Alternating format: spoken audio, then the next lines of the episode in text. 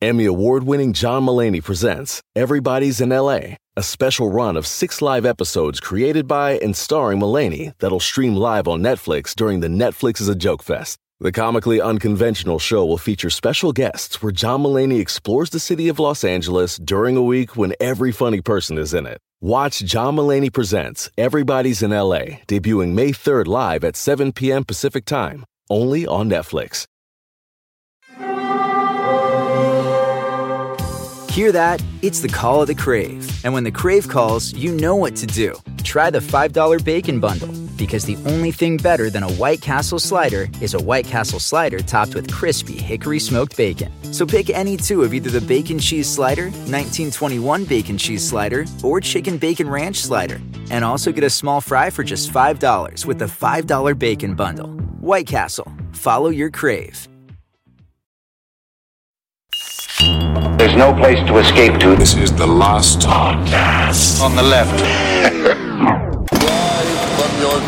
That's when the cannibalism started. What was that? Um, what I did like is I saw that picture of Beyonce now that she's pregnant with twins. Oh my goodness. Um, I have the same body as her. yeah, she does look a little Polish right now. Um, all right, are we good to go, Marcus? We're good to go. All right, welcome to the show, everyone. I am Ben Kissel, staring at Marcus Parks. Uh, the other one, he's over in Los Angeles. Let me out! Let me out! Are they holding you captive over there? No, no, no, no, man. They're trapped in here with me. My neighbor, I think, has been having some sort of like war against me because of the way I record this podcast hmm. inside of the second bedroom in our apartment. And it does sound like what Natalie's described is that it's a monster screaming at himself Right. inside of a small, tiny room that I imagine he hears every word of. yeah, I'm sure. Very thin walls in those apartments. So in his sort of weak LA fight against me, I hear him turn up his television Oh. like at night, and I was like, "Oh, you can't beat me that fucking easy." No way. Because I'm literally fueled by the power of Satan himself. Yeah. Well, you And know I'll what? gas the whole family. I'll go pull a line, and then they'll have to go run screaming out of there. Absolutely. And you know it's really escalating if they start putting hummus on your doorknob. That's a typical Los Angeles revenge. Um, all right. Well, speaking of, uh, I guess, revenge to some degree, let's go on to Jack the Ripper, part four The Suspects. Uh, my goodness, there's a lot of people who could have done it. Oh, It could have been anyone. it but uh, apparently, it was not the fat guy from Nuns on a Run. But, uh, you know, that's ridiculous. You, did you know he's Hagrid from Harry Potter? Yes. And apparently, he was also in From Hell. So it all kind of works out. Um, there uh, are countless possibilities as to who the real identity of Jack the Ripper is. Uh, or it could be a lady, Jill the Ripper. We Oh. didn't even talk about that today That's- because that's a whole other book. That's a whole other entire book. About Intersectional. Intersectional. That's good. it's good. I'm glad we're open. We're inclusive here. I do though. Uh, I am so happy to to upload this information out of my head Oh God, and into the show. I am so pleased that we are at part four of Jack the Ripper, the suspects. Let's start Let's with get him. let's get him. Pin this fucker to the wall. Well, this is how they got the Central Park Five arrested. Okay, let's let's take it easy a little bit. Let's look at some evidence. I want my victim. We're gonna start with uh, one of the more far out theories. We're gonna start with the royal conspiracy. Hmm. Now, there's been many royal conspiracies, and the fact that most of the various sires of the royal family in the UK are visibly mentally handicapped. Absolutely. There's obviously been several conspiracies, just to begin with, just to keep the, the, the basic secret that fucking Prince Abbey can't tie his own shoes, but he'll certainly suck his own dick. Yeah, that I mean that was the whole thing with Prince William and Prince Harry. Everyone loved them so much because they were the first royals born with their feet going the right direction. And the new one, what's his name? Not Prince Harry. Who's the guy that's going to be king? I don't know. We don't know. This We don't know the royals. Good lord. I don't know. That's the for one our that's British married listeners to to, tell Middleton. us. The one that's married That's- to the fucking the version Brit- of Katie Holmes. That's William. That's Yeah, William. That's William. okay. He's getting ugly. Yes, he he's starting to look like his fucking father because he's getting the, the his head is spreading. He's getting the buck teeth. His teeth are colliding in front. Absolutely. So keep in mind what the royal family looks like right now and imagine them 10 times uglier mm. because Prince Charles was probably fairly attractive back in the day, but they the Jack the Ripper might have very well looked like him now. He might have. So Joseph Sickert, son of the famous painter Walter Sickert, who was also a suspect, claimed in the early 70s that the entire Jack the Ripper affair was a conspiracy perpetrated by the English royalty to cover up the birth of an illegitimate child fathered by Prince Albert Victor Christian Edward, known to his friends as Eddie. You know or what? Ebby. I've also heard Ebby, which is good. You're going to see because Ebby or Eddie was known as the slow child in the royal family. Mm-hmm. Yes, and the, when when Eddie was born, the doctor just said, "Oh no." it seems as if we'll have to create a, a serial killer to get the attention of our deformed son. Yeah, Eddie was rumored to be, at the very least, mildly mentally challenged. He had an unusually long and thin neck, and he hid that by wearing long starched collars, which earned him the nickname Collars and Cuffs. I I'll tell you one thing, mother. I don't mind them calling me collars and cuffs because it's certainly better than spaghetti neck. Yes. Uh, can you pick your pick your head up, son? Uh, oh, you- I wish I could, but it seemed to be my spine is as weak as my neck. Dearest, please bring me some sort of stick that we can tape to the back of me because I am simply soup with shoes on. the non-stop British royal family inbreeding. They deserve every deformed child they get. It looks like the tech is done. I've accidentally rubbed my own forehead against my penis. I must be completely erect. you are indeed erect and you're not wearing any pants. Could you go upstairs? You're embarrassing the royal family. Okay, could you please just stop me at the top and push me down like a slinky? And that's where the slinky was formed and created.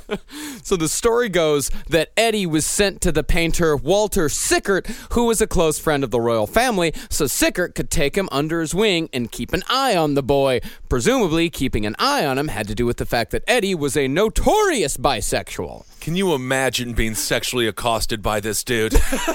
you can't say no to the royal family. So if you're a Give it guy, up. Give it up. Show your baskets. I- Show your baskets and snakes. You're gonna- I'm ready for the bit of a licking because I'm the prince and I'll get what it wants. You're gonna kill me, yeah. needs. So Sickert lived in the East End, and Eddie, while on one of his jaunts, met and fell in love with a Catholic shop girl named Annie Crook. She was soon pregnant, as Eddie probably didn't think to pull out. The two were secretly married and moved in together. Eddie, being a little slow, for some reason didn't think that his mother, Queen Victoria, would notice that her son was now living with a Catholic wife and child in the East End, and as the royalty was none too popular at the time, a scandal of this magnitude might have brought on revolution. Mother, see, mother, I couldn't possibly be a homosexual because I'm making love to this prostitute. Isn't it wonderful? I'm a daddy. I'm a daddy like daddy was. yes, you are. Annie Crook, to be fair, was not a prostitute. She was just a shop girl who worked on a t- at a tobacco shop. But now this is. Oh, she's not a prostitute. There goes my lance right away. Turning from a lance to a rope, it does. Oh, that's unfortunate. So the Queen asked her Prime Minister, the Marquis of Salisbury, to take care of the problem. The Marquis of Salisbury. I just picture her covered in brown gravy that we don't quite know what it, what it, uh, what it, what the hell is inside of it. What makes it disgusting? So Salisbury organized a raid on Prince Eddie's love nest on Cleveland Street and captured Annie Crook. They then enlisted the help of the Queen's physician, Sir William Gull, who attempted to erase the poor girl's memory, a process which allegedly drove her insane. And this is where it would have been really helpful to have the men in black, Will Smith and the white guy, Yes. show up with one Yes. of their magic pens. But also, we have a little bit of uh, there is historical context uh, context in U.S. history. If you look at the MK Ultra programs, is that they did do attempts to erase people's memories, and they destroyed their brains using you know the psychological, you know, basically filling them up with uppers and then bringing them down and then keeping them up all night. You can fracture a person's memory really well. But this is also this is where we're starting to get into weird territory about the Masons and who Dr. Gull really was. Mm-hmm. Also, uh, Dr. Gull, the uh, lobotomy was first starting to be uh, played around with over in Sweden in 1888. So it's possible that Gull may have taken a page from their book and done a little bit of a knock knock on her frontal cortex. Well, absolutely. The old carpenter's trick. Um, I don't think that the people who got lobo- lobotomies would consider it playing around. You know, something about it just when you're jamming a nail up someone's skull like they're Jesus's palm on a cross. So this is supposed to be a game. This is fun. This is like a funny game. This is fun. Weird. I don't really consider the back of my head a fucking net. No. Guys. Strangely Um, I- enough, you just built a new memory of horror. Actually, I can remember more things now than ever. But this whole story is really well put together in Alan Moore's From Hell. yeah. Which is uh, if you look at it, it's got in the back of From Hell, which I'm in the middle of reading them right now. Again, it's fucking fantastic. It's got it's tremendous. It's absolutely the most tremendous. Oh, don't! I can't. No, he cannot do this. Um, I uh, it's got a glossary, about a hundred page glossary in the back that basically this whole story was pieced together from a book called Stephen Knight's. I believe is called Jack the Fi- Ripper. Jack the Ripper, the Final Solution. Well, that sounds like a really horrific conclusion. The final solution. So William Gull came in, uh, Lord Salisbury came in. They got Annie Crook, but who they didn't catch was Alice, the actual child that started this whole mess. At the time of the raid, Alice was in the care of Mary Kelly, who hmm. in this version of the story was an orphan rescued from the poorhouse by the artist Walter Sickert and was at the time serving as nanny to Eddie and Annie's child. And after the police had come and gone, Mary left the child at a convent and returned to Whitechapel, where she fell into the old cycle of drink and prostitution once more. The good times. Yeah, there were just. I just feel like there were a lot of babies left at convents. Yeah. back in the Yes. day. Oh, like yeah. newspapers just thrown Yes. there on the steps. But as we know, Mary Kelly had some loose lips when she was in her cups. And s- That's that is a double entendre, indeed. uh, and she spoke more than once about the royal conspiracy that she had inadvertently been a part of. And there were three women in particular who were listening to those stories night after night. Mary Nichols, Elizabeth Stride, and Annie Chapman, hmm. three of the Ripper's eventual victims.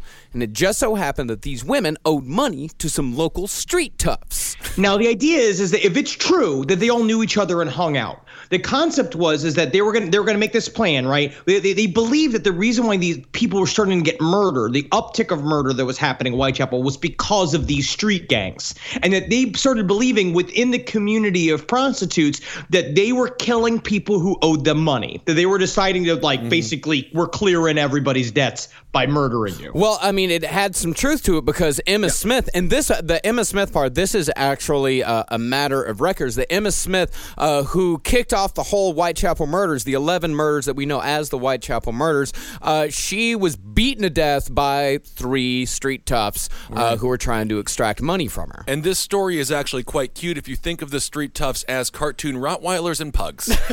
You see, that is how you always make it cute. That's but how you make it is, is cute. that what kind of dog plays the prostitute? Oh, Which in my a Maltese. Cocker Spaniel. oh my goodness! I guess they got to live up to their name. So, this group of Whitechapel prostitutes, they owed a debt to somebody who said that they owed the money, pretty much paying protection. So, they figured the best way to pay their debt was to blackmail Queen Victoria into giving them hush money to prevent them from blabbing to the press about an illegitimate Catholic royal baby.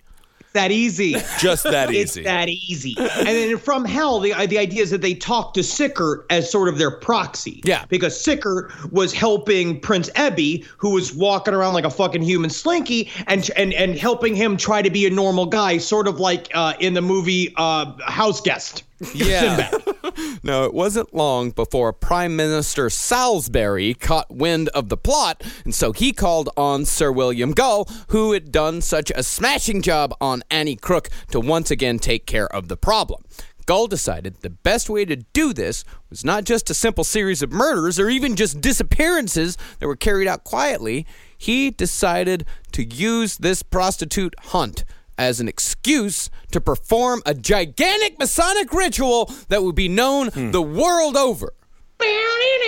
Yeah, this- it's fucking it, it would be killer if it's true it would be an awesome fucking really dark horrible ritual but it would really work right Yeah. and if you look at from hell there's there's there's some weird connections right why in the fuck would they have used Sir Gull? Because at the time, he was not actually Queen Victoria's doctor. He was one of the royal doctors that was around. So what they say is the part of the Masonic twist here was the fact that he was a Mason that was chosen by several people with the police to be the dude who got the job, and that according to From Hell, D- Dr. Gull then went ahead and decided, against everybody's wishes, to turn it into a Masonic ritual because the, the Queen didn't want to actually be connected to anything so bloody and disgusting.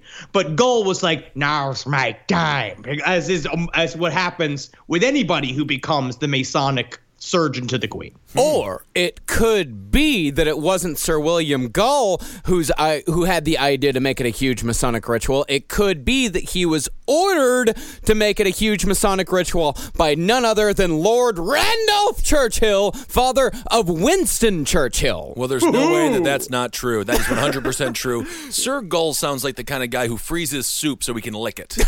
It does. it also just sounds like another character that could have possibly been voiced by John Candy. Oh, absolutely.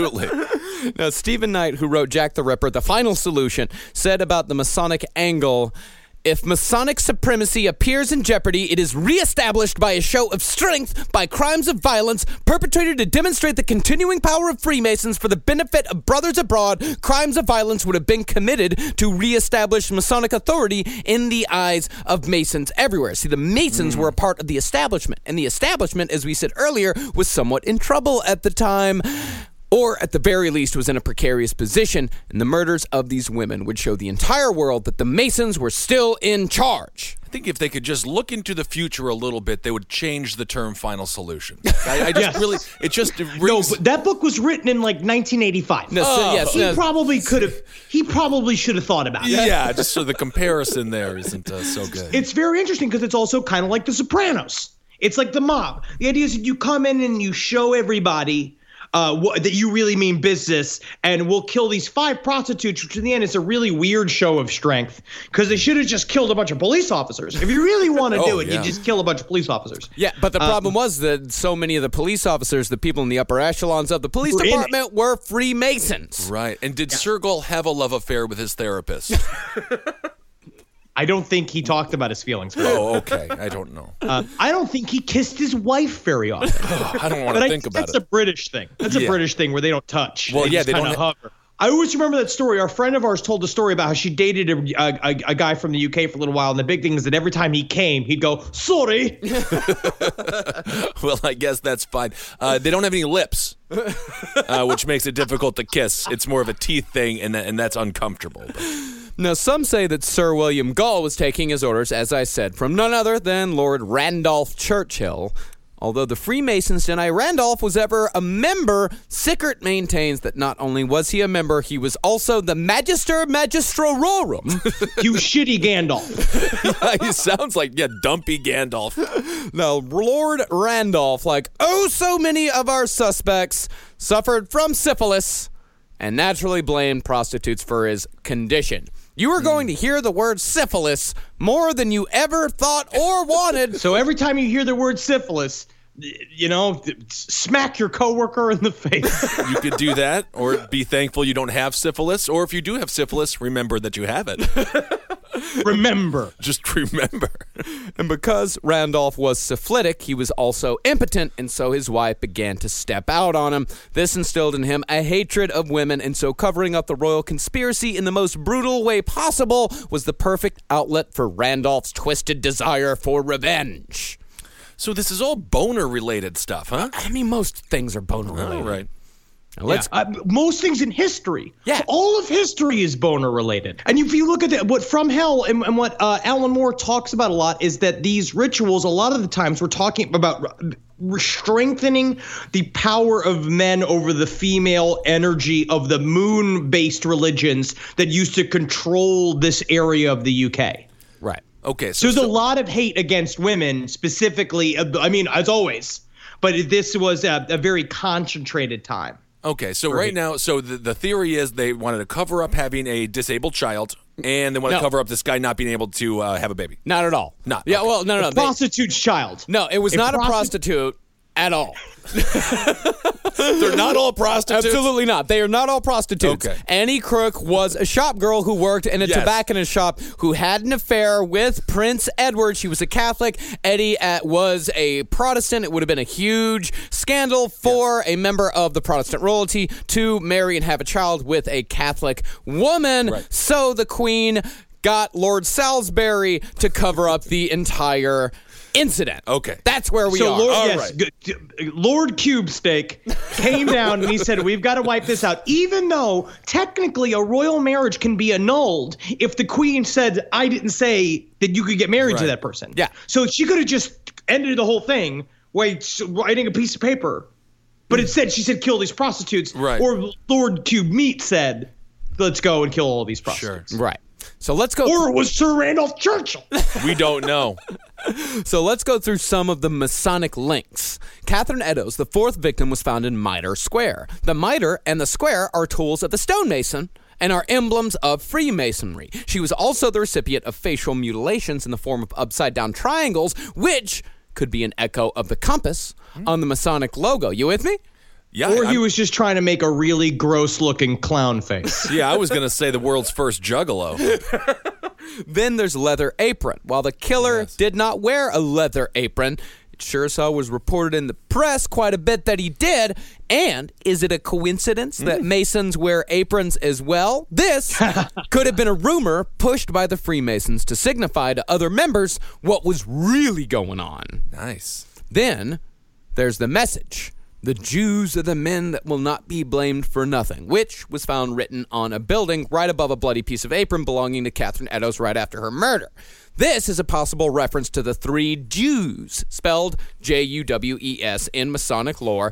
Those three Jews were Jubela, Jubelo, and Jubilu, Did they? three Masons who murdered their Grand Master, Hiram Abiff, during the building of Solomon's Temple. You, s- Uh, you look and- like you look like you have questions, Benjamin. No, I well, just. there's there. You, first of all, you're whatever question you ask, you, you first educate yourself. Yeah, no, I, it's just right. the, the names all start with the religion that they uh, were part of. I yes, and also this would be the first time in recorded Masonic history that someone decided to be hip and called them the Jews on all in one go. No one else had ever called them the Jews. It would just seem like some guy at some point. It's like calling somebody like it's it's basically saying like lit.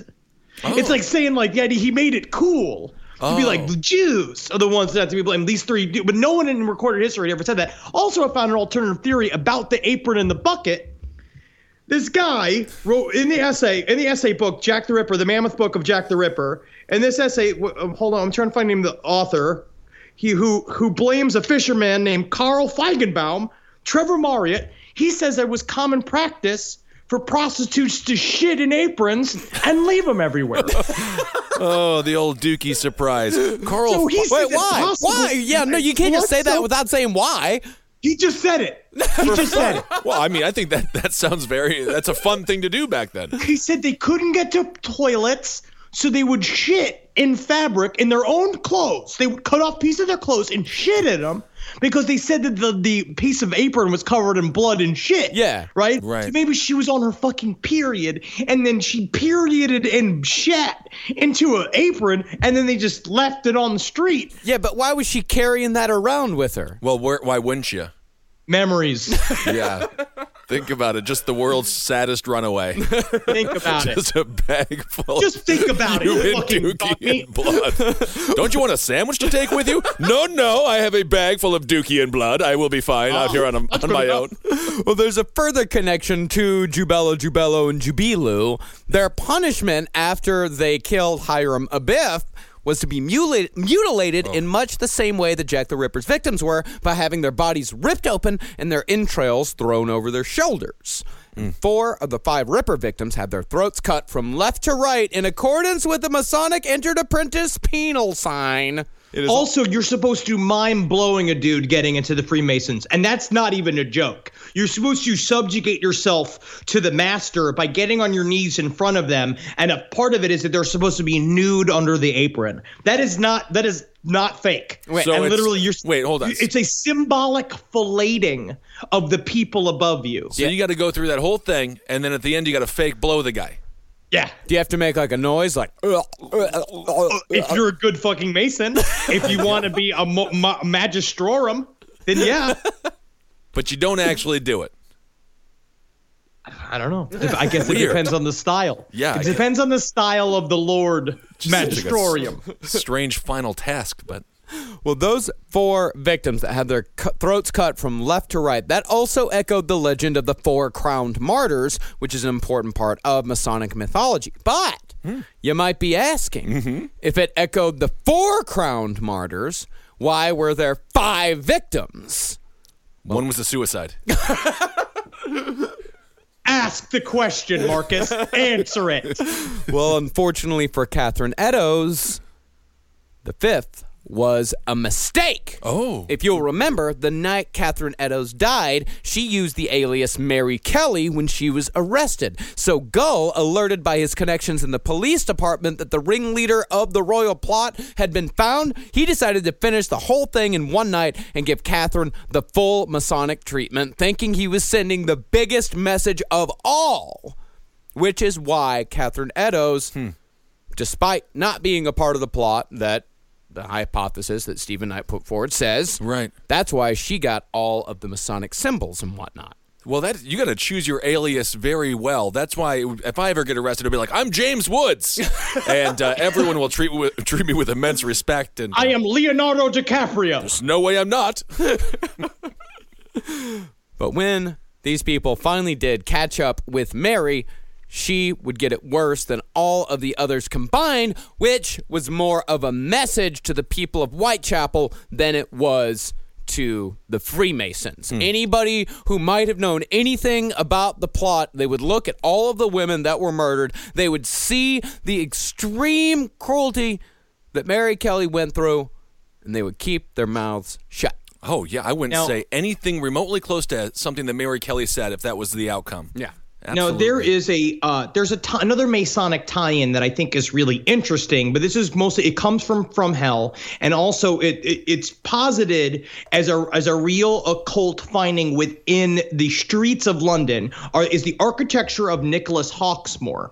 Now, Nicholas Hawksmoor was a uh, royal architect that was assigned to build something like I think it was 50 churches, but he ended up building 12 uh, and he, they were all within line and what, Yeah. they, what they say is that if you plot them along certain maps right if you do it and you pu- and you mix that with the victims and where they were placed uh, around the uk that they form a pentagram they form a star now i was looking at a map of it and it does loosely you can make it be a star Yeah.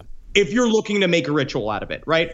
And what he did was that he was a mason that was technically a, a, he was developing these churches, but he snuck really intense pagan symbols into these churches, like putting obelisks on top of a church instead of making a, instead of like the traditional altar, he would make it look like a weird Greek circle, like grotesque animals on the side of it. Very interesting, like off center. Hmm. All of this stuff kind of to show clues that he's putting weird little like subversive messages into his churches. You know, this idea that Sir Gull used the positioning of the bodies in the pentagram alongside like the, the ley lines that these churches and different little architectural bits made in order to what they say is give blood to the stones and create a gigantic power ritual, which was again to subjugate the feminine spirit. Yeah, in order to hmm. propagate the male power drive, the Yes. sun-driven subjugate obelisk. Subjugate the female spirit and to usher in the 20th century which was admittedly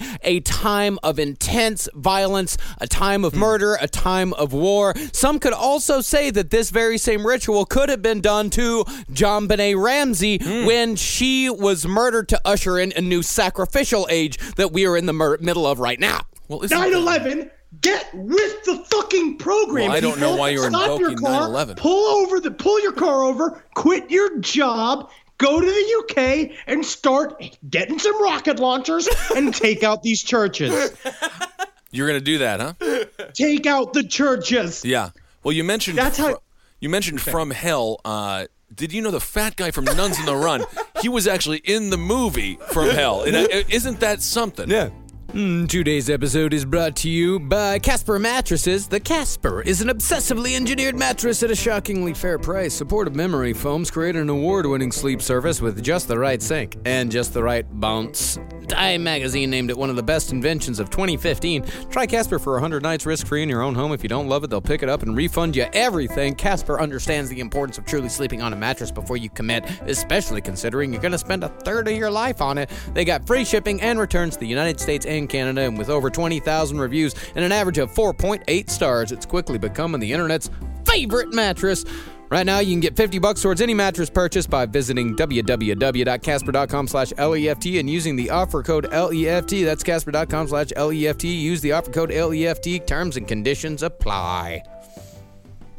Now, there is a tiny bit of truth here. Possibly, maybe, a tiny bit of truth. According Yeah. to Nigel Cawthorne, author of the Mammoth Book of Killers at Large, Annie Crook really did live at 22 Cleveland Street where she gave birth to an illegitimate daughter. That did actually happen. This Cleveland Street address would have been quite handy for the bisexual Prince Eddie, as 19 Cleveland Street was a homosexual brothel at the center of the Cleveland Street scandal of 1889, where it was discovered that the aristocracy was bugger and telegraph boys on the down low. Oh my. Now listen, I'm trying to wear these fancy new platform shoes that my friend Lightning gave me, but it seems to me my ankles can't support the weight of my legs. Could you pour me into a barrel and take me to the nearest boy? Just roll him down the street, I guess. Yeah, actually, there's some who say that Prince Eddie himself was the Ripper, driven mad by a hatred of women and, again, syphilis. I hate you. I hate you and how perfect you look in your corset. Um, my breasts just get, I've got bananas. That's what they've been called. They said my breasts are like bananas, and they're shameful. They're disgusting. They're misleading. They, they, they look terrible when they're squished. Oh, g- g- good banana boob is always fun. Prince Eddie, your your rendition of Prince Eddie really does sound like a villain in The Invisibles. Yes, yes, Not I like it. Like the guy that's, the, idea, assistant right? of Sir Miles. Oh dear, I've shot him again. I'm sorry. I'm sorry. You know, I just feel like society, if they would have let him just be gay, he probably hates women because people forced him to be with them. Yeah, I think Yeah, he, I mean, he probably could have been a great uh, beard for somebody. Or No, what? it's not true. oh, he loved it. All of this is bullshit. All Oh, of this is none of this is real. Oh, is that None right? of this is real. oh, none of this is real. No, none of this, none of this is real. I mean, for example, like Eddie, he was 500 miles away at the time of two of the murders. But he had a long neck, so he's really only 50 feet away from anything. So you're saying he's like a rapist, Stretch Armstrong? Yeah, neck. ne- yeah, he just he always went into every room face first. Yeah, and the Gull story that is, William Gull. Uh, he had suffered a debilitating stroke about a year before the murders began, which would make it impossible for him to be the agile Jack that we know the killer to be. I've been watching a lot of the WWE network, and Jim Ross, who is one of the best commentators in history, also suffered a stroke, and Yeah. he was back a year later. He looks like um that that I know that commentator. Do you ever see the Muppet Christmas Carol? The ghost of Christmas Present in that has a flat plastic face with fucking gray lips. That's what he has.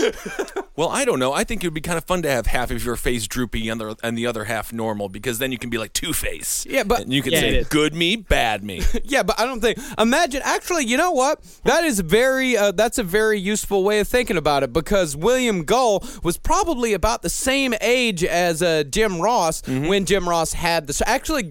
G- Gull was probably about 20 years older than Jim Ross was when he had the stroke. So try to imagine uh, Jim Ross now killing five prostitutes and then running away. I thought you were imagine gonna- Jim I thought you were gonna say- Very, very easily. I thought you were going to say Jim Ross watching the Ripper kill Mary Kelly and be like, well, that's a slobber knocker. oh, Um, my. honestly, but there's truth to the fact that well, they, that's the idea is that he also had help with his driver. He had a coach driver that was with him and possibly propped him up, where it was like, "Bring me closer to the guts," and then she, he would just like move his leg back and forth and help his hands swish back and forth, like that, do it like that. Oh, there's the kidney. What a wonderful surprise. uh, you know, it's sometimes I open up these prozzies and I'm just so surprised they're not filled with candy. So we had like a Cato or a Morgan Freeman from Driving Miss Daisy type. No, we also know that while Annie and Alice Crook did exist, Eddie is absolutely not the father of Alex Crook, as he was hundreds of miles away when the baby was conceived. We know that from birth records. Did uh, Maury Povich weigh in? you are not the father. Oh, that's absolutely lovely because I was extremely scared of the fact that I could make love to a man long enough that he would have a child. Strange. But speaking of that baby, Alice Crook grew up quietly in the convent where Mary Kelly had allegedly dropped her off. Alice ended up marrying the painter Walter Sickert, who hmm. gave birth to Joseph Sickert. And it just so happens that Joseph Sickert was the source of almost all of this, much like Jeff Mudgett, who bullshitted his way hmm. through claiming his ancestor H.H. H. Holmes was actually Jack the Ripper, which is also not true. Interesting. No way. No way. There's no way he just needed money. And he had no skills and nothing to offer society. And so he threw his fucking family under the bus. That's what I'm thinking. It's such a strange thing to be like, no, I guarantee you my grandfather was a serial killer. I'm not going to, why would I make that up? Of course and he I'm being I I'm I will be paid to say this. now the other thing is though, but uh, his Walter Sickert did uh, a very interesting thing as a painter is that he painted these really uh, kind of thoughtful pieces about prostitutes in the Whitechapel area. That's where this these kind of stories came from. Is that he had made friends in in the in that neighborhood, and because he would use prostitutes as subjects, which is actually pretty common. But he would do these weird sort of things where he would their faces would be all mashed up because I guess I I don't know what the term is. There's an artistic term that is like it's supposed to feel like a thing and not be a thing. Like it's not portraiture. Impressionism? Yes, that's exactly Oh. it. And that the face would the face would be all messed up. And so the they there are a lot of modern ripperologists that go on to say the reason why he does this to the faces is because it's it's symbolic of what the Ripper did, and he knew who the Ripper was. Chunky painting. That's kind of what it is also. Ripperologist, yes. Love that term. Now Created by Colin Wilson, who wrote the Poltergeist book, which is one of my favorite fucking uh, uh, favorite occult books of all time. Yeah, well, Colin Wilson also wrote the book on the Black Monk of Pontefract. Uh, Colin Wilson is one of the greatest occult writers of the 20th century. Very cool. Yeah, he's a fantastic writer. So the Huge ripperologist, which makes him a fucking unbearable nerd. No, the closest anyone of the time came to any suspect at all comes from an actual document known now as the McNaughton Memo.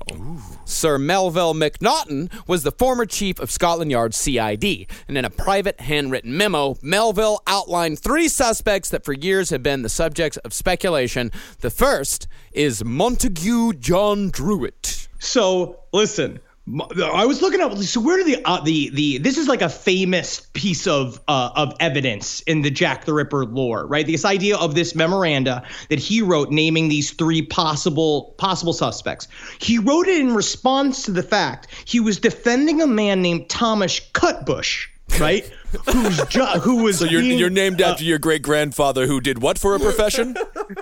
He just sla- slaughtered that bush. it was like technically a very bad name for a gardener. Yes. Um, but Thomas Cutbush was being arraigned for stabbing women in the butt. and they were trying to pin the Jack the Ripper crimes on him, and he says, "No, no, no, no, no, he's not. These are the three people we think it might be. He just likes to stab butts." You know, that is a strange phenomenon. It happened in New York City about three years ago. There was a random butt slasher around butt as well. slasher. Yeah. Yes, strange. I remember that. So, Montague John Druitt, the first of the three suspects. He was a London lawyer whom McNaughton said was suspected of the crimes by his own family, saying that he was privy to, quote, private information hmm. that McNaughton did not disclose in the memo. Super private. Everything was very private. And now this is like the weird X thing in every one of the ripperologists suspect algebra that is the thing that's hard to describe because they keep saying, well, if these cops and certain members and certain investigators had private information, they didn't publish it. So we're just going to bank on the fact that that's the proof is in that cloud of gray. The proof that we need is in that term, private information, and that you can then use that to basically turn anybody into a suspect. So this is an upstanding member of society as well. Well, really, the only thing linking Montague to the murders was the fact that he committed suicide soon after the Mary Kelly murder by jumping into the Thames River with stones in his pockets to weigh him down. Now, it was said that. Montague suffered from, quote, sexual insanity, but the oh. reality is that Montague was most likely just gay and was being blackmailed at work because of it, and for some reason his family thought it was better that he was remembered as Jack the Ripper rather than just some lawyer who happened to be gay. That seems It's like a- really sad because he was a teacher and a lawyer, which you have you have to be very smart. Yeah, and- to be both. and and But they were- strong to carry around all those stones in your pockets. Good. it's a good core workout. Good for your thighs and your glutes. Yeah. Now, the next man in the memo is Michael Ostrog, described by McNaughton as, quote, a mad Russian doctor, a convict, and unquestionably a homicidal maniac. Ostrog hmm. was not a doctor, and no evidence connects him to the murders. He was just a terrible person hanging around Whitechapel at the time. But, most people were Yeah. I mean, but there were some who were really bad. the best, the worst, the worst ones, which is just like that's it. Because as a base, everybody's rough. Oh, in yeah. Whitechapel. You just go from either gross to bad to potential serial killer to actual serial killer. Yeah. Well, you get the feeling the grossest ones were probably the happiest. They were in heaven. They were in their own version of Mortville, you know, from Desperate Living. Yeah, as far as being just a terrible person in uh, Whitechapel goes, same goes for Aaron Kosminski, a Polish Jew employed in London as a hairdresser. He was allegedly driven insane by, quote, solitary vices, which was Victorian code for jarking off way too much. They all sound like characters Lil Mac has to knock out and punch out. They all sound like people that would just have a unique boxing style? Now, uh, Kosminski is often lumped in with David Cohen, another Jewish man who ended up in an insane asylum just like Kosminski did. However, it is probable that Cohen is not this guy's name, as Cohen was just the name that asylum workers gave to Jewish people when they couldn't spell their last name and couldn't be bothered to just ask them how they spelled it. Huh. Yes. There's so many people that they talk about how like their whole fucking histories were wiped out because people were just too lazy to learn how to spell Polish names. It's like me. My name's Zebrowski. It's Right. easy. When I say No. the name Zebrowski, so often I get the, oh, that's quite a name. And I'm just being like, it's fucking really easy. It's it's spelled like it sounds, and that's racism. And that's my new thing, man. I'm not white. You're I'm oppre- Polish. You're Polish. I'm not white. All right, You I'm with the- these guys. I'm standing with the Kosminskis, the Cohens that were falsely blamed by I'm- Martin Fido. Martin Fido, who wrote a whole book about blaming these Jewish people, and your last name is slang for a dog. Well, I think that that's just so. I'm so happy you're a social justice warrior for the Polish. Yes, re- and we need to stand up and Yeah. protect the recipe for ice. It's only the recipe. Yeah, it is. That is a tricky one. Uh, I mean, I'm from Wisconsin. It skis all over the place. Uh, it's Zebrowskis, Zolkowskis. That's that's a very common name, but I think it is difficult for a lot of people to understand. Well, Fido thinks that Cohen was actually a Whitechapel bootmaker named Nathan uh, Kaminsky, another victim of syphilis. Now, both Kaminsky and Kosminski were committed, and the murder stopped afterward, which is really the only thing linking either one of these guys to the murder. So the McNaughton memo, all of these, uh, all three guys in the McNaughton memo, it's paper thin stuff. They're all very easily ripped apart. Okay. Also, the guy, the head of the CID after this guy, Anderson, also said the same thing. He blamed a Polish Jew, and he said that the killer ended up in an asylum. And there are a lot of people that use that one statement that he made as the basis for all of this. This is the idea that they end up. So people a lot of times start in the asylum records, like poor Martin Fido, who said like my author, my my boss could not afford a research assistant, so I had to go to the UK myself and go through all of these dusty ass mm. fucking like asylum fucking oh. records from 150 years ago. Oh, that's fun though. You get to be like Nicolas Cage in National Treasure, and you get to go. I, I miss going into a library and looking at microfiche. You still can. Well, you can, but what's the point? um, oh, you know what? though? this is You don't miss it. No, I You don't. miss Well, it what's the because point? You could go do it. Yeah, You've never even looked at microfiche. You were blind drunk through every class you ever took. yeah, but you can still look at microfiche. That- that- that- you can do that in any sort of mindset. Um, this story or this uh, this seems mo- most plausible of a theory for me because they're all Polish. and I think we have to What are you think about do? that. All they gotta do is to put on their dress backwards and tell them they're running away. It's like all of that story. It's all you have. It's very easy to fool a Polish person. You're telling me you're running Uh, away, but you, I can tell you're coming towards me. all right, but I take your word for it. Huh?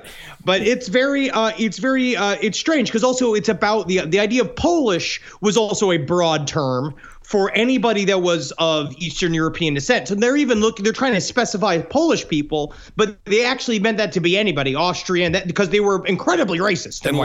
lazy, yeah. It- Well, I mean, uh, racism against uh, Polish people in England persists to this day. That was a huge part of Brexit was all of keeping all of the Polish immigrants out of England. So this stu- this stuff, uh, yeah, it's nothing new that's going on here. Absolutely. Now there are literally hundreds of other suspects in the Jack the Ripper case outside of just those three, and it would take just as many episodes to cover all of them as we spent just covering the murders. So, in the interest of time, here are just a few of our favorites. Ooh. There's Dr. Thomas Cream. That's interesting. Dr. Cream. That's what I'm gonna start calling myself. Yes. Like right, right before I go, Dr. Cream. Dr. Tommy Cream poisoned four London prostitutes in 1891. As he stood on the gallows for those crimes, he supposedly yelled, I am Jack the. Eh, but he swung before he could finish the last sentence. Who knows what he was going to say? Oh my goodness. I am Jack the Stripper. Ladies and gentlemen, welcome to the stage, Jack the Stripper. and him just taking his wagging his dick out. Oh yeah. Chippendale indeed. Next is Severin Antoniowicz Klosowski, ano- another Polish gentleman. He was a barber surgeon who lived in Whitechapel in 1888. Guilty. Anybody who's got a hyphens, Yes. it's like we're called multi hyphenates because we're writer, actor, director, that kind of shit. But that's the kind of hyphenate that will kill a prostitute and look for its uterus. Absolutely. Oh, a barber surgeon? No, no, they barber surgeons were all over the place for centuries. Barber surgeons were people who did minor surgeries. They did bloodletting, bloodletting, Wait. but they would also cut your hair, shave your beard, or give you an enema if needed. So you can go to the barber and get your anal cavity completely flushed out and come out with like a mohawk Yeah. or a bowl cut. Yeah, yeah, that's just how it was in those days. It was very versatile uh, people. One stop shopping. Yeah. So this guy, Severin, he was arrested seven years after the Jack the Ripper murders for poisoning three consecutive common law wives. And when he was caught, he said, So you've caught Jack the Ripper at last? or have you? I don't know. Actually, I don't know. I, just should, I should actually put a question mark at the end of this. So you've caught Jack the Ripper? I hope so, because all the women are very afraid, and they won't spread them. They won't No, spread I'm him sh- as much. I'm sure they wouldn't. No, I mean you can't kill three of your wives. No, You not maybe common get away wives. with one Yeah. back then, but no way. Then there's Francis Thompson, a British poet and opium addict who lived on the streets of London between 1885 and 1888, and he was often heard to brag about owning a leather apron. That's not an accomplishment. No, it's not. An opium, uh, heroin, for all intents and purposes, you can't kill somebody on heroin. You can't even kill yourself. Look at Kurt Cobain. He was murdered. He was murdered. He was murdered. So in 1888, Francis Thompson wrote a poem called The Ballad of the Witch Babies. With any luck, they'll think I'm Ozzy Osbourne. And that was about a quote, lusty young knight who disemboweled women. Now, that name, the lusty young babies, that might be just a fiction. I'm not sure. I found it in a weird novel about uh, Jack the Ripper victims, uh, but I like it. I mean, So you're like going around and be like, how do you describe a baby? What's a good word for cute, uh, innocent, lusty? yes, lusty. Hey, baby. Those babies always giving me them bedroom eyes, asking for what I do. It's disgusting. Asking for what I do to them. That is not a description for a baby ever. Now, one particularly interesting suspect is Robert Donston Stevenson, aka Dr. Rosalind Donston. He, He changed his name to Roslyn. Sounds like a bailiff. My sister is the best gift giver I've ever met of any person. It's Jackie Zebrowski. She shops all year thinking about her family and friends and puts little things aside for their birthdays and Christmases. I have no idea how she does it. I don't know how she do it, but guess what? She always wins Mother's Day, but not this year. I'm coming back. Ready to win Mother's Day and cement your reputation as the best gift giver in the family? I'm taking the crown. All right, give the moms in your life an Aura digital picture frame preloaded with decades of family photos. I mean this. We have the Aura frame up in my home. We absolutely love it. I can put photos on it very, very easily through the app. It's fun to do, and the memories keep cycling, and I get emotional. And we filled it with pictures of Carmi and Wendy, and that is not sad. That is celebratory. So you should try it. It's honestly a really good product. Right now, Aura has a great deal for Mother's Day. Listeners can save on the perfect gift by visiting auraframes.com to get $30 off plus free shipping on their best-selling frame. That's A-U-R-A frames.com. Use code LEFT at checkout to save. Terms and conditions apply.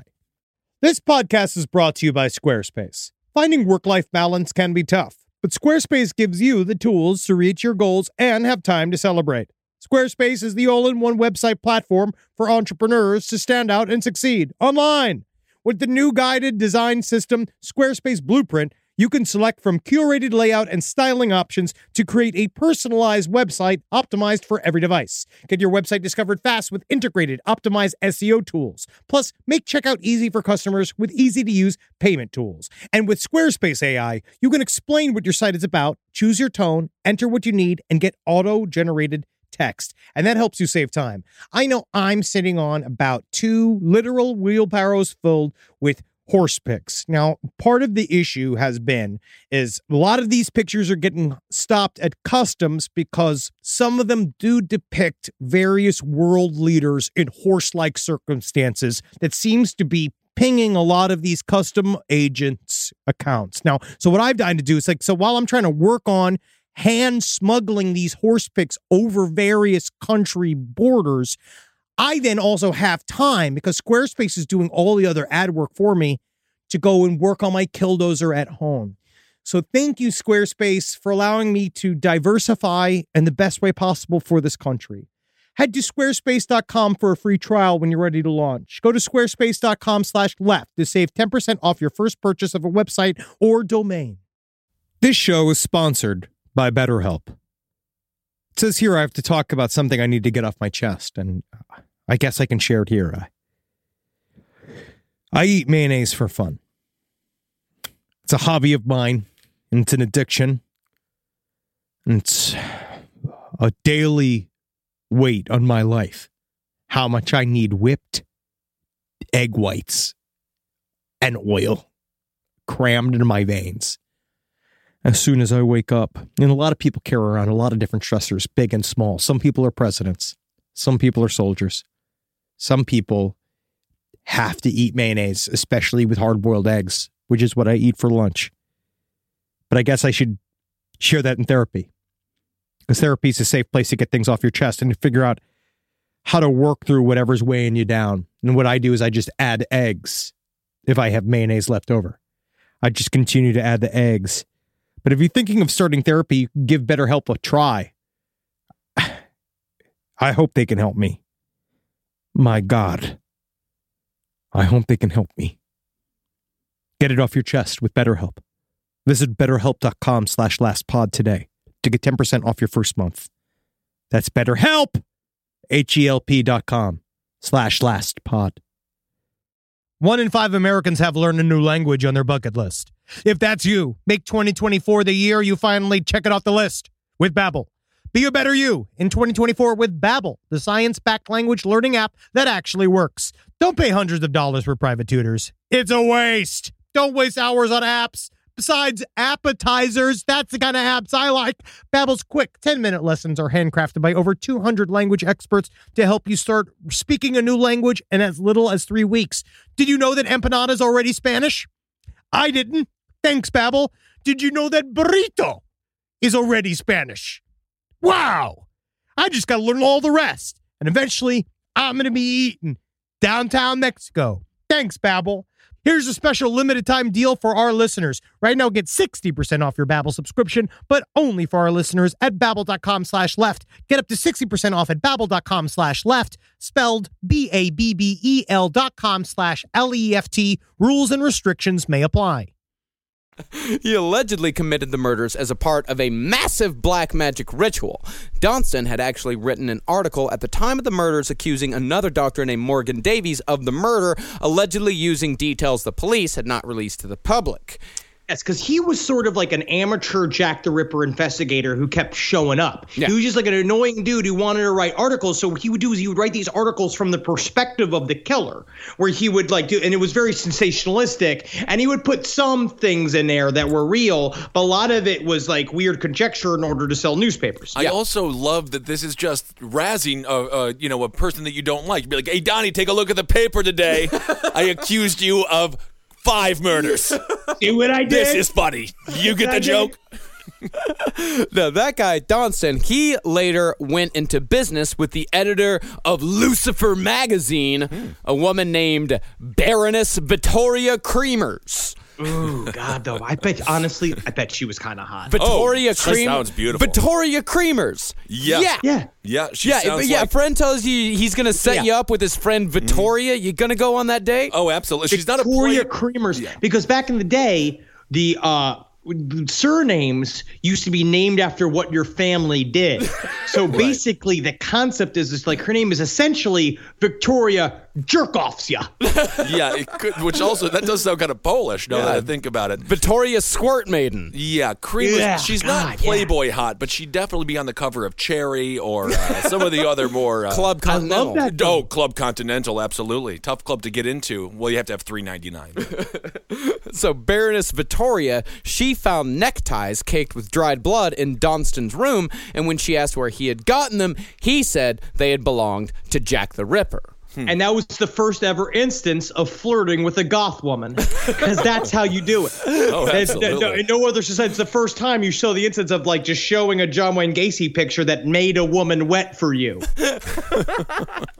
Well, I think it worked. Now, those ties eventually made their way to the man who is by far the person who is mentioned the most on Last Podcast on the Left, famed power bottom Aleister Crowley. Oh my goodness. Yeah. God, he's just in everything. Yeah, He just really- shows up. He just and we're gonna up. po- and he also uh, happened to have weird consorts with a, a man named L. Ron Hubbard, who's Mm. going to show up too. Yes, and we will talk about L. Ron Hubbard coming up here in the future. Yes, we will. Uh, Crowley said that Donston was without a doubt Jack the Ripper, and that the ritual was Donston's attempt to turn himself invisible. Did it work? Interesting. Can you imagine if it worked though? Then you just be it like, seems just like a bunch of all you'd have to do is be uh, become a poet. Oh. And then everyone will stop caring you exist. Absolutely. Why why don't you just be an actor? That would also work. But the most famous of all Ripper suspects, though he is not famous for being a suspect, is Charles Latunga Dodgson, aka Lewis Carroll, author of Alice in Wonderland. Now, this is my question. He is he was a child molester, right? It's debatable. Latunga, the child molester. Is that right? I don't want to. Ru- everything is ruined. Uh, you know, isn't that what this show has taught us? Nothing is is good. Except for But Mr. Rogers. We know that nothing Oh, is Mr. good except for Mr. Rogers. And we know That's- everyone's. They've been trying to get dirt on Mr. Rogers for decades, They've and it's never happened. They've been trying to get dirt on him. They started that whole sniper rumor. They started all kinds of stuff. No one's ever got dirt on Mr. Rogers, and they never will because he's the only pure human soul to have ever existed. Although I will say this about Mr. Rogers, a bit negative. His mother did make all of his uh, all of his cardigans. Uh, she didn't want to do it though. Uh, he actually forced his mother to he work. forced her at gunpoint. yes. Stuck a gun up her vagina. Oh, I don't. That's No, no, no, no, that's no, too no. far, Henry. That is That a is- mother's love. that is, is- a mother's love yes, for her son. I mean, and she that was shows how chained much. to the sewing machine and was forced to work, but that's okay. Now, Lewis Carroll author of Alice in Wonderland, as we all know, it was claimed in the book Jack the Ripper, light-hearted friend, that Carroll confessed to the murder in a series of anagrams found in a children's primer version of Alice in Wonderland called Nursery Alice. Hmm. Here's the original. So she wandered away through the wood, carrying the ugly little thing with her. And a great job it was to keep hold of it. It wriggled about so. But at last she found out that the proper way to keep it tight was to hold itself foot and by its right ear. Hmm. Rearranged, this is what it reads.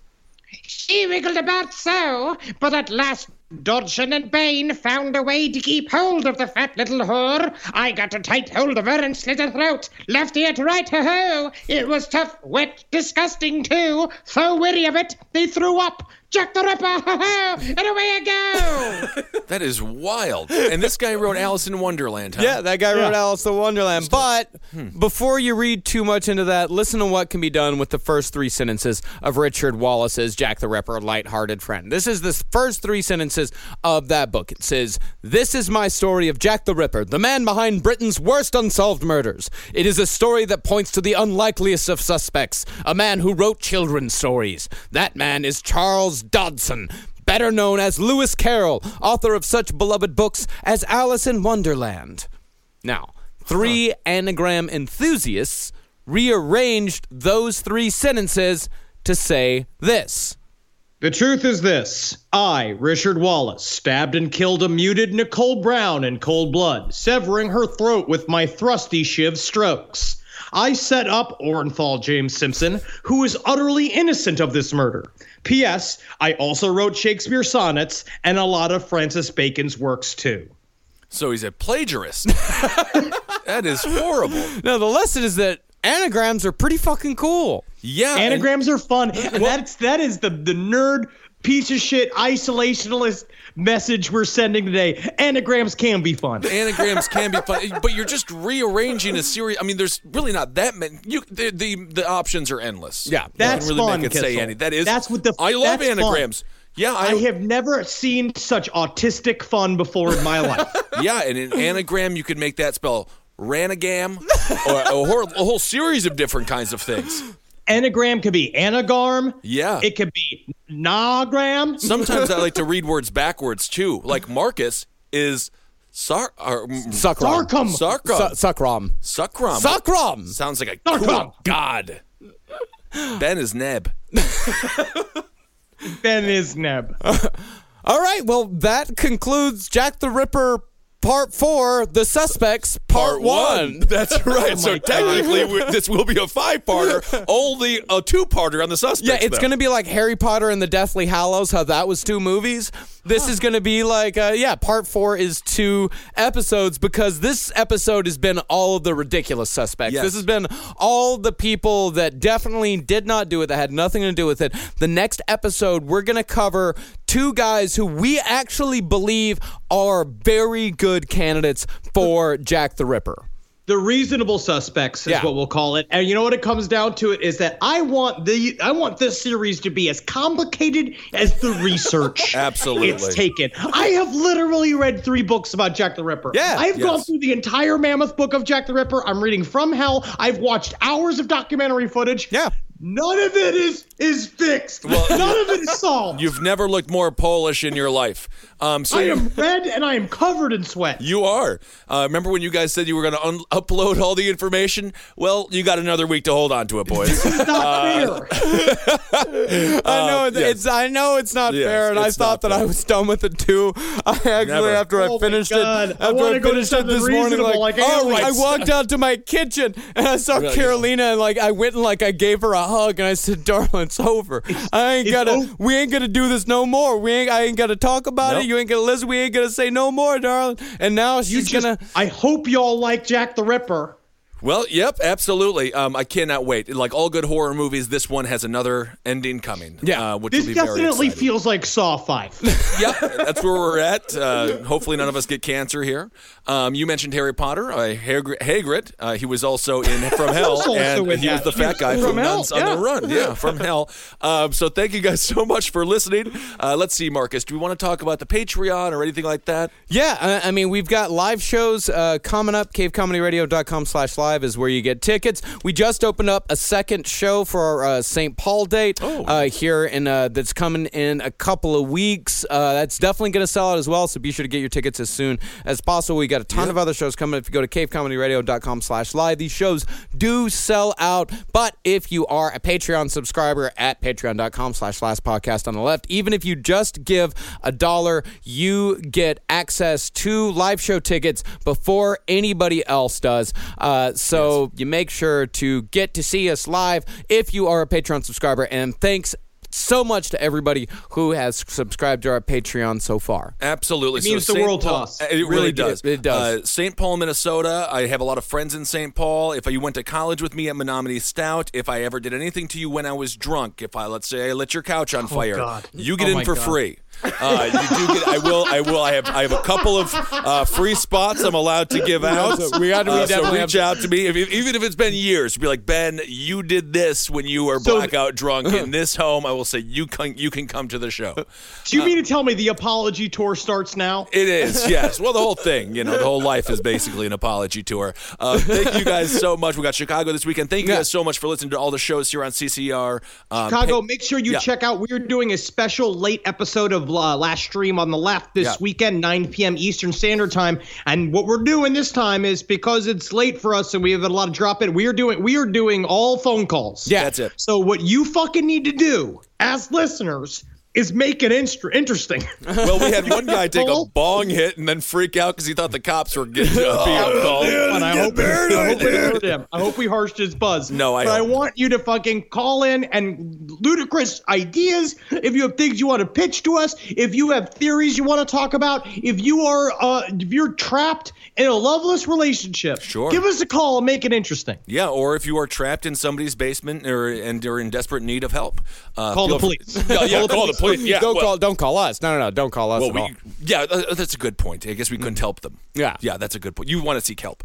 Um, well, thanks so much for listening to all the shows here on CCR. Page seven, Sex and Other Human Activities, Roundtable of Gentlemen. Uh, Top Hat has been absolutely wonderful as well. We're doing uh, email me. I'm doing some uh, a special uh, dumpster fire chats, uh, little episode here as the whole world burns in front of our eyes. We're going to get through it together, and uh, you can find. Let's do Twitter. Yeah. Marcus Parks on Twitter at Marcus Parks, Instagram at Marcus Parks. I'm Ben Kissel on Twitter, Ben Kissel one on Instagram. I've been using it more, and Henry has Zabra- been. I have been. He has been. But then I got a critic. Yeah. I was criticized on Twitter. Someone said he really found out how to use Instagram. Sensory Like, go fuck yourself. overload. I'm like, what is happening?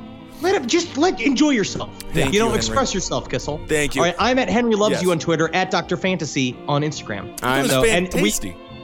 Dr. Fantasty. And then find um, all of us at LP on the left on all platforms that you can fucking shove into your mouth. Get off Facebook though. Yeah, I I know we're of it. supposed to push the Facebook group, know. and of course, absolutely join the Facebook group, but get off Facebook because they know every single thing about you. Yeah. yeah. I like the just one-on-one interaction with Twitter, and I'm learning Instagram, so Yeah. that's my personal. Totally. And I'm at Marcus Parks for everything. And my favorite social thing is to make playlists for people. So go follow me on Spotify. I make a new playlist every week. That's amazing. Um, all right, everyone. Thanks so much for listening. Hail yourselves. Hail Satan. Hail Geen. Hail me. Por favor. Por, por favor. Magustalations. Spanish. Ah. See.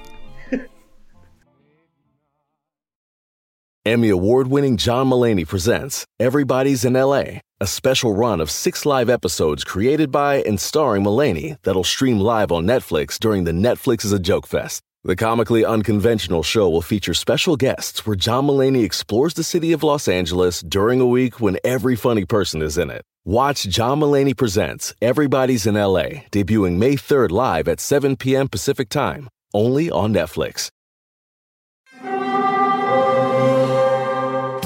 Hear that? It's the call of the Crave. And when the Crave calls, you know what to do. Try the $5 Bacon Bundle, because the only thing better than a White Castle slider is a White Castle slider topped with crispy hickory smoked bacon. So pick any two of either the Bacon Cheese Slider, 1921 Bacon Cheese Slider, or Chicken Bacon Ranch Slider. And also get a small fry for just $5 with the $5 Bacon Bundle.